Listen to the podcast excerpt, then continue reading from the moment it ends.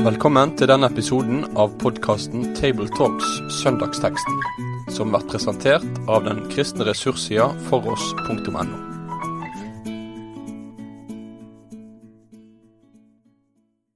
Da ønsker jeg hjertelig velkommen til en ny utgave av Tabletalks Søndagsteksten fra foross.no. I dag er det Trøndelagsgruppa som er samla. Og i eh, disse tider så sitter vi hver for oss på hver vår PC, eh, men vi er sammen her eh, for å snakke sammen om søndagens tekst. Og dem som er trøndere, ja ja, alle er ikke trøndere av oss. Jeg er trønder, jeg er heltrønder, men jeg er snart fra Trøndelag. Endre Stene, som er i Namsos. Og så har vi med oss eh, Lars Olav. Gjøra. Og Bjørn Hellestad. Velkommen skal dere være. Takk for det. Og vi er i fastetid, tid, og det er palmesøndag. Og vi skal lese en tekst som vi også leser um, i adventstida. Og det er litt rart at vi møter den der. Eh, da møter vi Matteusteksten, men nå er det Johannesteksten om det samme. Eh, og det er litt spesielt eh, å snakke om den i adventstid, og nå igjen skal vi snakke om den der den på en måte virkelig hører hjemme. Eh, og det gleder jeg meg til. Bjørn, kan du lese eh, teksten fra Johannes 12, fra vers 12 til 24? Ja. Dagen etter fikk eh, folkemengden som var kommet til festen, høre at Jesus var på vei inn i Jerusalem. Da tok de palmegreiner og gikk ut for å møte ham, og de ropte Hosianna! Velsignet er Han som kommer i Herrens navn, Israels konge. Jesus fant et esel og satte seg opp på det, slik det står skrevet. Vær ikke redd, datter Sion. Se, din konge kommer, ridende på en eselpole. Dette skjønte ikke disiplene med det samme. Men da Jesus var blitt herliggjort, husket de at dette sto skrevet om ham, og at folket hadde hilst ham slik. Alle de som hadde vært til stede da han kalte Lasarus ut av graven og vekket ham opp fra de døde, vitnet om det. Det var også derfor folk dro ut for å møte ham, fordi de fikk høre at han hadde gjort dette tegnet. Fariseerne sa da til hverandre, der ser dere at ingenting nytter, all verden løper etter ham. Det var noen grekere blant dem som var kommet for å tilbe under høytiden. De gikk til Philip, som var fra Betzaida i Galilea, og sa, Herre, vi vil gjerne se Jesus. Philip gikk og fortalte det til Andreas, og sammen gikk de og sa det til Jesus. Jesus svarte, Timen er kommet, da menneskesønnen skal bli herliggjort. Sannelig, sannelig, jeg sier dere, hvis ikke hvetekornet faller i jorden og dør, blir det bare det ene kornet. Men hvis det dør, bærer det rik frukt. Ja, som sagt så forteller alle de tre andre evangelistene om samme hendelse. Eh, men Johannes eh, forteller jo noe annet enn de andre. Eh, også i møte med denne teksten så forteller han, gjør han ikke det samme som de andre. Han, han sier noe som er annerledes. Han har en kortere fortelling. Eh, han forteller ikke om foranledninga til eselet, hvordan, hvordan det kom. Um, han bringer inn noen nye element. Um, hva er det som slår dere i møte med denne teksten i, til forskjell fra det andre, eller hva er det som slår dere da, i møte med denne teksten? Um, vi, og, og, teksten delt i to her. da. Hvis vi tar den første delen først, eh, med Jesus som rir inn i Jerusalem aller først.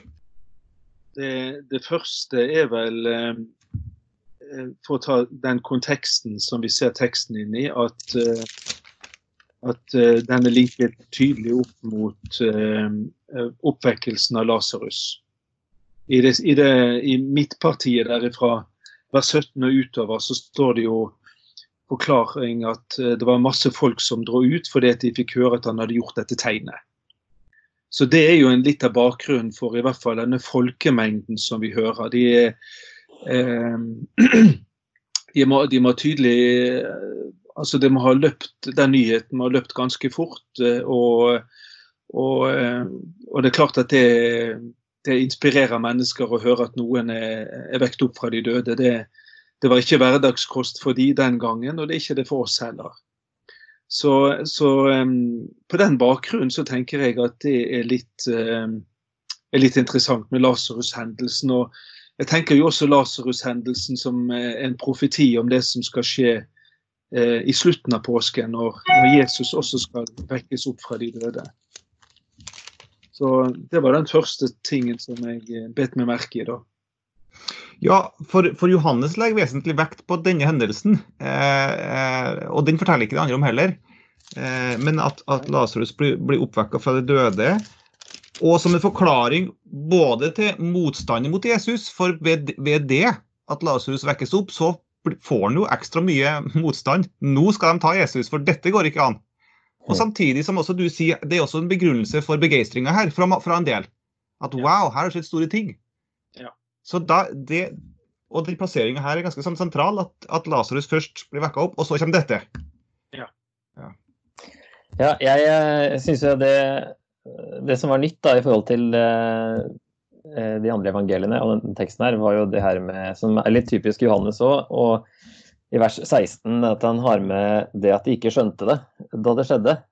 Det er jo flere sånne kommentarer gjennom evangeliet, at uh, de skjønte det ikke før etter at Jesus hadde dødd og stått opp igjen. Så da skjønte de ja. hva dette betydde. og det er ofte han har sånne du ser tydelig at han står, eller han skriver det her etter at historien er ferdig, da, at Jesus har stått opp igjen.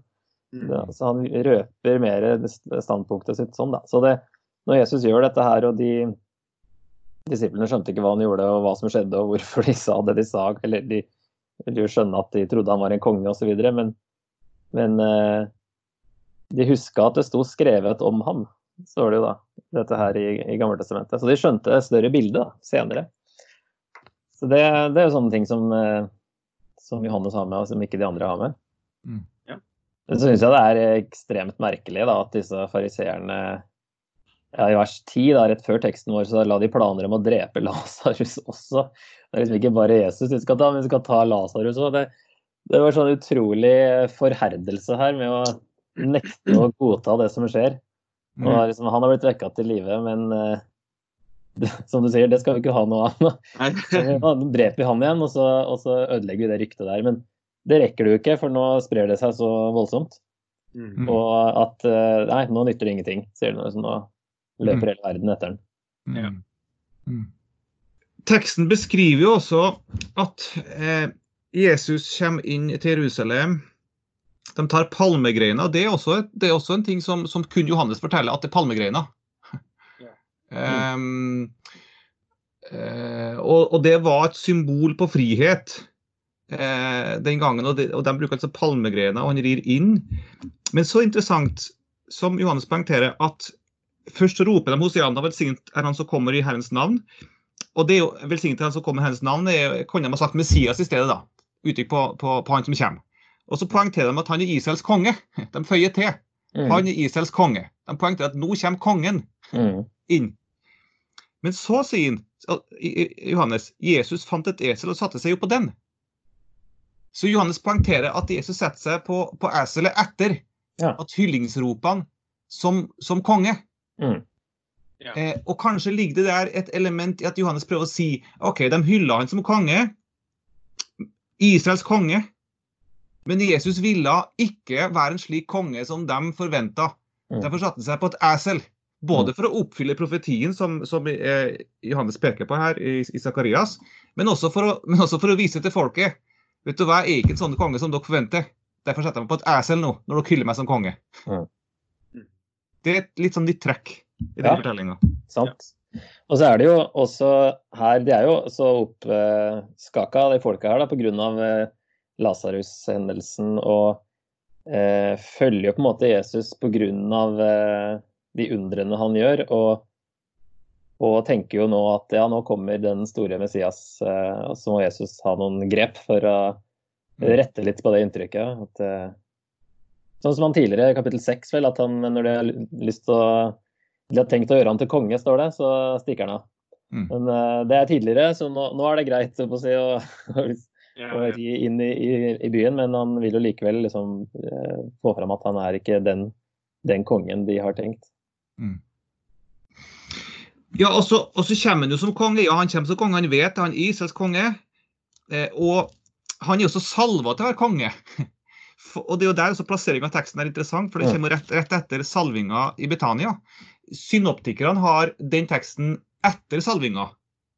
Men Johannes setter salvinga først, og så eh, Jesu eh, innfart i Jerusalem.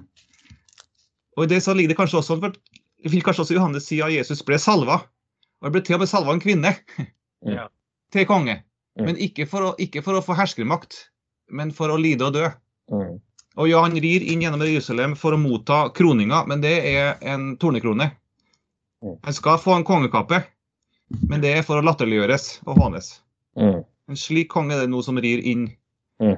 eh, Jerusalem. Ja. Mm. Det, det, er veldig, det, er veldig, interessante detaljer som jeg tror du har helt rett i, i det du sier der. For sånn i utgangspunktet så, eh, så eh, tenker vi jo det at her er det en fantastisk sjanse eh, som Jesus har. Det er en av de tre store festene. sant? Det er påskefesten, den aller største av de. Og, eh, og eh, hvis vi tenker tilbake til eh, Moses som eh, nettopp i påsken skulle føre folket ut i frihet. Kanskje ser de nå også en parallell her, at nå nå er det kommet en ny, eh, ny, David, men også en ny Moses, som kan føre folket ut av, eh, av dette trelldommen under romerne. Og så eh, når de, bruker, når de tar ned disse palmegreinene, som det sies at det skal være mange sånne daddelpalmer der i området, så var jo det et, et sånt, har forstått, et sånt nasjonalistisk symbol i Israel, nettopp palmene. Så det var ingen sånn det var ikke noen sånn nøytral gest. altså det, Du kunne ikke brukt noe, noe furutrær eller, eller, bjørk eller noe sånt. Det var palme, mm. palmekvistene. sant? Mm. Og det ser jo vi også på kongelige mynter. Så er det ofte eh, så er det gjerne palmegreiner du har der. Eh, og så har du dette Hosianna-ropet. Eh, som er jo, som du sa vel eh, i sted, Endre, at det var både et, et sånt hyllingsrop, men det var også et bønnerop. Så begge deler ligger det i det. sant? En, eh, en bønn 'nå må du gi frelse, Gud', men også, eh, også et hyllingsrop til Han som er frelseren. Så, så, det er flere sånne ting her som, eh, som bygger opp under nå, nå, nå har du sjansen, Jesus. Mm. Eh, og så har de sine forventninger til det, hva han skal gjøre. Og så bryter han på en måte med, alle de forventningene. Og, og, jeg tenker hvis vi går lenger ut i, til langfredag, når, når eh, folkemengden Der er det også folkemengden som roper 'korsfest, korsfest'. Eh, så har jo det vært diskutert litt er det den samme flokken som da er skuffet fordi at Jesus ikke grep anledningen. Det kan jo det være, men det, det blir jo spekulasjoner, da.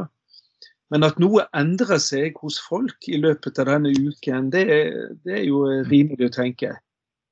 Her, det, her, tenker de nå, Jesus, nå har du sjansen. Grip den. Mm. Så, um, og, men det som, er, som slår meg òg, det er jo det at det er jo dette at inn i dette vepsebolet så rir Jesus. Han vet hva som venter han helt presist. Eh, folket skjønner jo ikke det. Men, men dette at han, eh, at han aldri rir utenom, enn han rir inn i det. Han er virkelig Herrens lidende tjener som eh, går rett inn i, i, det Gud har kalt han til. Og bryr seg på en måte ikke om hva alle andre folk tenker om det, kan det virke som. Ja, det var noe et hm. tanke om det. Og så er det sterkt, sterkt igjen, som du Lars Olav også sier, altså, som du sa tidligere, dette skjønte ikke disiplene med samme. Men da det ble helliggjort, da, da huska de det. Da sto de det klart for ham. Og Da tenker jeg jo på, på Emaus-vandrerne. når alt har skjedd, og Jesus går sammen med dem, og han åpner skriftene for dem og sier Sto ikke dette skrevet? Mm. Det må være herlig å være disipler og liksom fått det åpenbart. Ja, selvfølgelig. Sånn var det selvfølgelig. Vi ser det nå. Mm. Så var det fariserene her, da, eh, Lars Olav. Hva tenker du ja, på fariseerne i vers, vers 19 der? Det, det var den setningen som ble størst for meg egentlig i det avsnittet her. Det når de eh, blir oppgitt. Og det er jo en liten overdrivelse de kommer med da, når de sier at eh, ja, der ser dere at ingenting nytter. All verden løper etter ham. Altså, det er jo det er selvfølgelig ikke hele verden, men det er alle folka rundt der. Men de tar i litt av det her. Det nytter jo ikke. Nå går det ikke an å stoppe dette her. Um, og så ble det Altså det er jo hele, hele kosmos løper etter han, er jo det ordet som brukes. da. Ja. Hele verden. Uh, og det er jo på en måte altså Verden er jo nevnt ganske mye i Johannes før dette her og i, helt i starten òg, at uh, det sanne lys kom nå til verden. Uh, han var i verden, og verden er blitt til med han, men verden kjente ham ikke. Og så ser man da her en sånn overdrivelse som er litt sånn som Kaifas i eh, Mm. forrige kapittelet, som, som uh, snakker bedre enn han vet. Si, altså, sannere enn han skjønner sjøl, om at hele verden kommer til å gå etter Jesus. Og det, det ble bare sittende og tenke litt på. Det er virkelig det som har skjedd siden den gangen her. Mm. At uh, det spredte seg jo så fort, uh, helt uforklarlig, med et eh, budskap som var dårskap for verden. Av helt ulærde mennesker. Og helt uforklarlig at det gikk så fort og på den måten. Mm. Og at nå er kristendommen blitt kalle det største religionen, da, selv om det er jo selvfølgelig Mm. litt, eh, Det er bare fordi det er spredt seg i, i samfunnet og sånt. Men, Ja. men det er fortsatt det, den eh, religionen der det, som vokser eh, mest med, med tanke på konverteringer fortsatt. Så det er jo virkelig noe stort som har skjedd, og hele verden har gått etter ham. Så det lurer jeg på liksom om, eh, om Johannes har eh, også i det som følger med disse grekerne, om det er noen sammenheng her, og at han har lagt inn noen sånne der, eh, ting litt under overflaten, som jeg syns er veldig interessant da, Mm. å, å kikke litt på. Mm. Men la oss fortsette der, på det sporet der. For teksten består av to deler. Og la oss gå over til neste del. Med disse grekerne Ja. som kommer her. Så det er jo sannsynligvis sånne de såkalte gudfryktige hedningene. em, som um, uh, Ja, det kan jo ha vært eh, ha konvertert, men det høres jo ikke helt sånn ut. At de ikke hadde blitt si, proselytter. Men at de kommer og er, eh, tror på Gud, og innafor de rammene de har, har de kommet for å tilbe.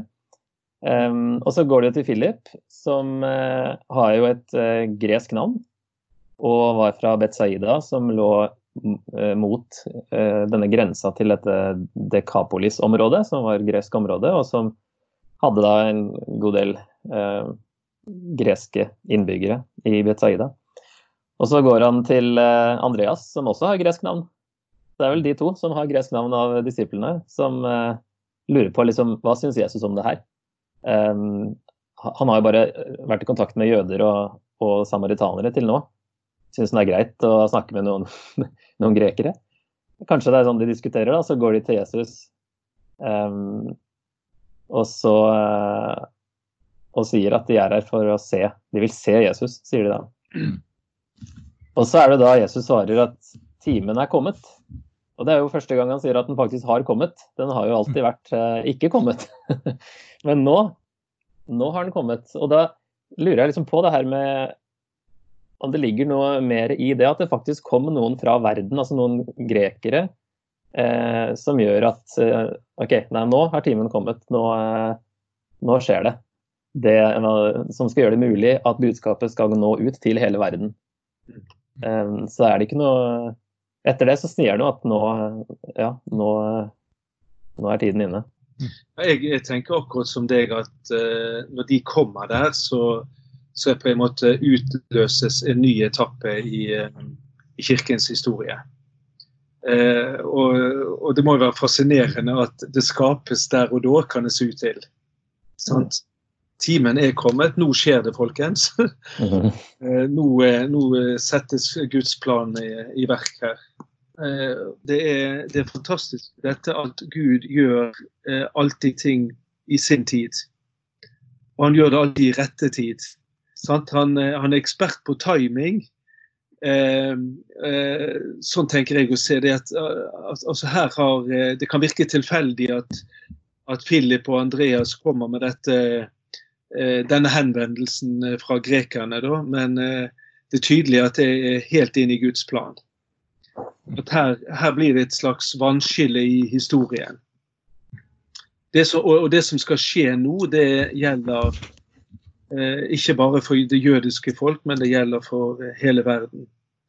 Så, eh, så jeg Ja, det Jeg tenker det, det, er litt godt å vite det òg i, i, vår tid med dette koronaviruset som vi må hamles med nå, da. Og så vite det at uh, Gud har sin tid. Og Gud uh, har sin tid på plan. Og, og, det tryggeste vi gjør, det er å legge alle der i, i Guds hender, tenker jeg. Mm. En, eh, også en ting som jeg nå eh, oppdaga litt her, når man eh, ser litt på hvilke ord som brukes, eh, så er jo samme ordet for gå og komme, egentlig. Eh, I de siste versene her. Og som egentlig, Det står jo ikke at, at de bokstavelig løper etter Jesus i vers 19, men de, de har gått, gått bort etter ham. Og så brukes samme ordet med en annet prefiks når grekerne gikk til Philip. Og så går Philip til Andreas, og så går de til Jesus. Det er mye gåing ja. med, med, litt forskjellige prefiks her. Ja. Eller uten prefiks. Men så er samme ordet faktisk på at timen er kommet. Der er samme ordet en gang til. At, uh, for det er samme ordet for å gå og komme.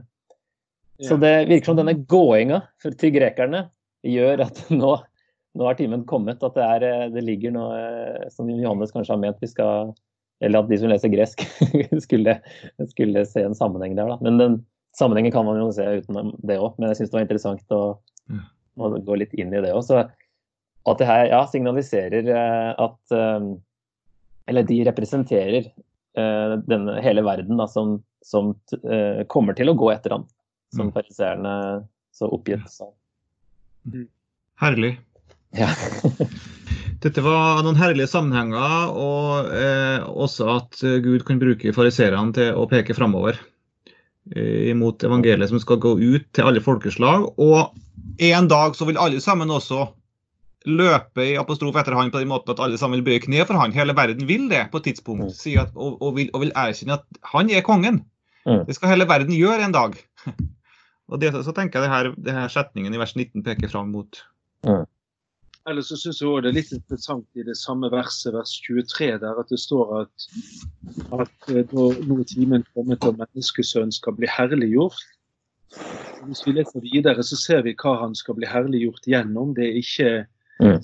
det er ikke da ved en uh, seierrik uh, konge som kommer inn, men han sier det er, han skal bli herliggjort ved at han er dette hvetekornet som faller i jorden og dør. Mm. Eh, og at han skal herlig, herliggjøres gjennom eh, sin død, sin lidelse og død.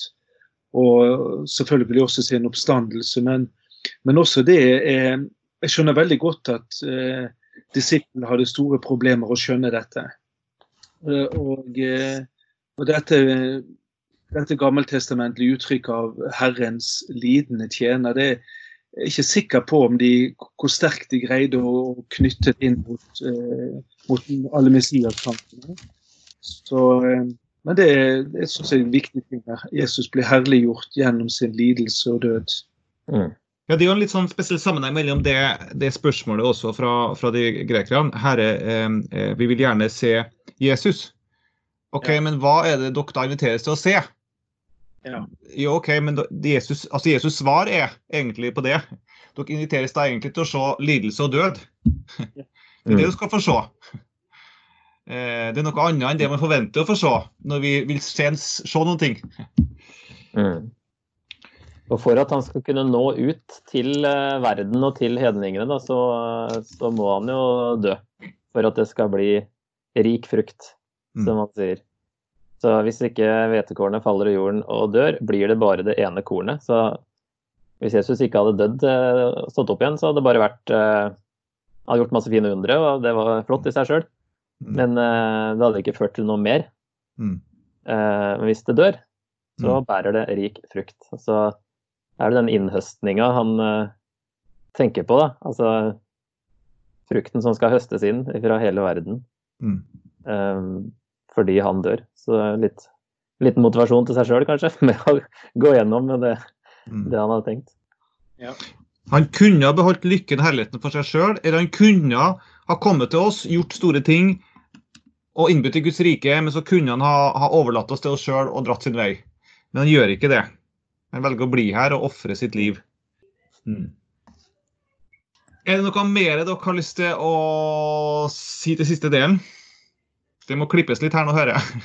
Det får, det får redigere, men er det mer moment som dere føler ikke er sagt, så har dere sjansen til å si det nå. Jeg, eh, vi sa jo ingenting om eselet denne gangen, eh, for det har vi sagt en del før. Men eh, jeg er også fascinert av dette med, med hva Jesus velger å, å bruke, eller hvem han velger å bruke i sin tjeneste. Og jeg synes jo både det at han velger et esel, og at han velger de typene som de forskjellige eh, disipler er, det syns jeg også er fascinerende. Og det, det viser jo også det at uh, å, å bringe Jesus til hele verden, så velger han å bruke det som i menneskelige øyne hadde liten forutsetninger for å skulle lykkes med oppdraget. Uh, så han eh, Så poenget er ikke hva han sitter på eller hvem han eh, bruker, men poenget er jo hvem er det han, som, er det han sjøl som sitter på denne, dette eselfolen, og, og hvem er det disiplet er disippel av. Der ligger hovedtrykket, og ikke, ikke ved deres eh, ja, dyktighet, eller hva man skal kalle det for. Da tror jeg vi, vi runder av for eh, denne eh, gangen, og så avslutter vi eh, som vi pleier, med en bønn til slutt. Kjære Herre Jesus Kristus. Jeg har også lyst til å være med og hylle deg eh, og lovprise deg fordi at du, Herre, ikke rei utenom Jerusalem, men du rei inn i Jerusalem. Du visste hva som ville møte deg, og du var villig til å gi deg sjøl, din lykke og alt det du hadde, for vår skyld. Takk for at du tenkte på oss, Herre, og ikke på deg sjøl. Og takk for at ved, ved, ved det, Herre, så skal vi få være din, og få være hos deg i all evighet, Herre. Vi takker deg for ditt evangelium og ditt ord til oss. Vi ber om at denne påska at vi igjen må få minnes eh, deg, Herre, og få se deg um, som den du er, som vår frelser. Amen. Med det sier vi takk for følget for denne gang. Finn flere ressurser, og vær gjerne med å støtte oss på foross.no.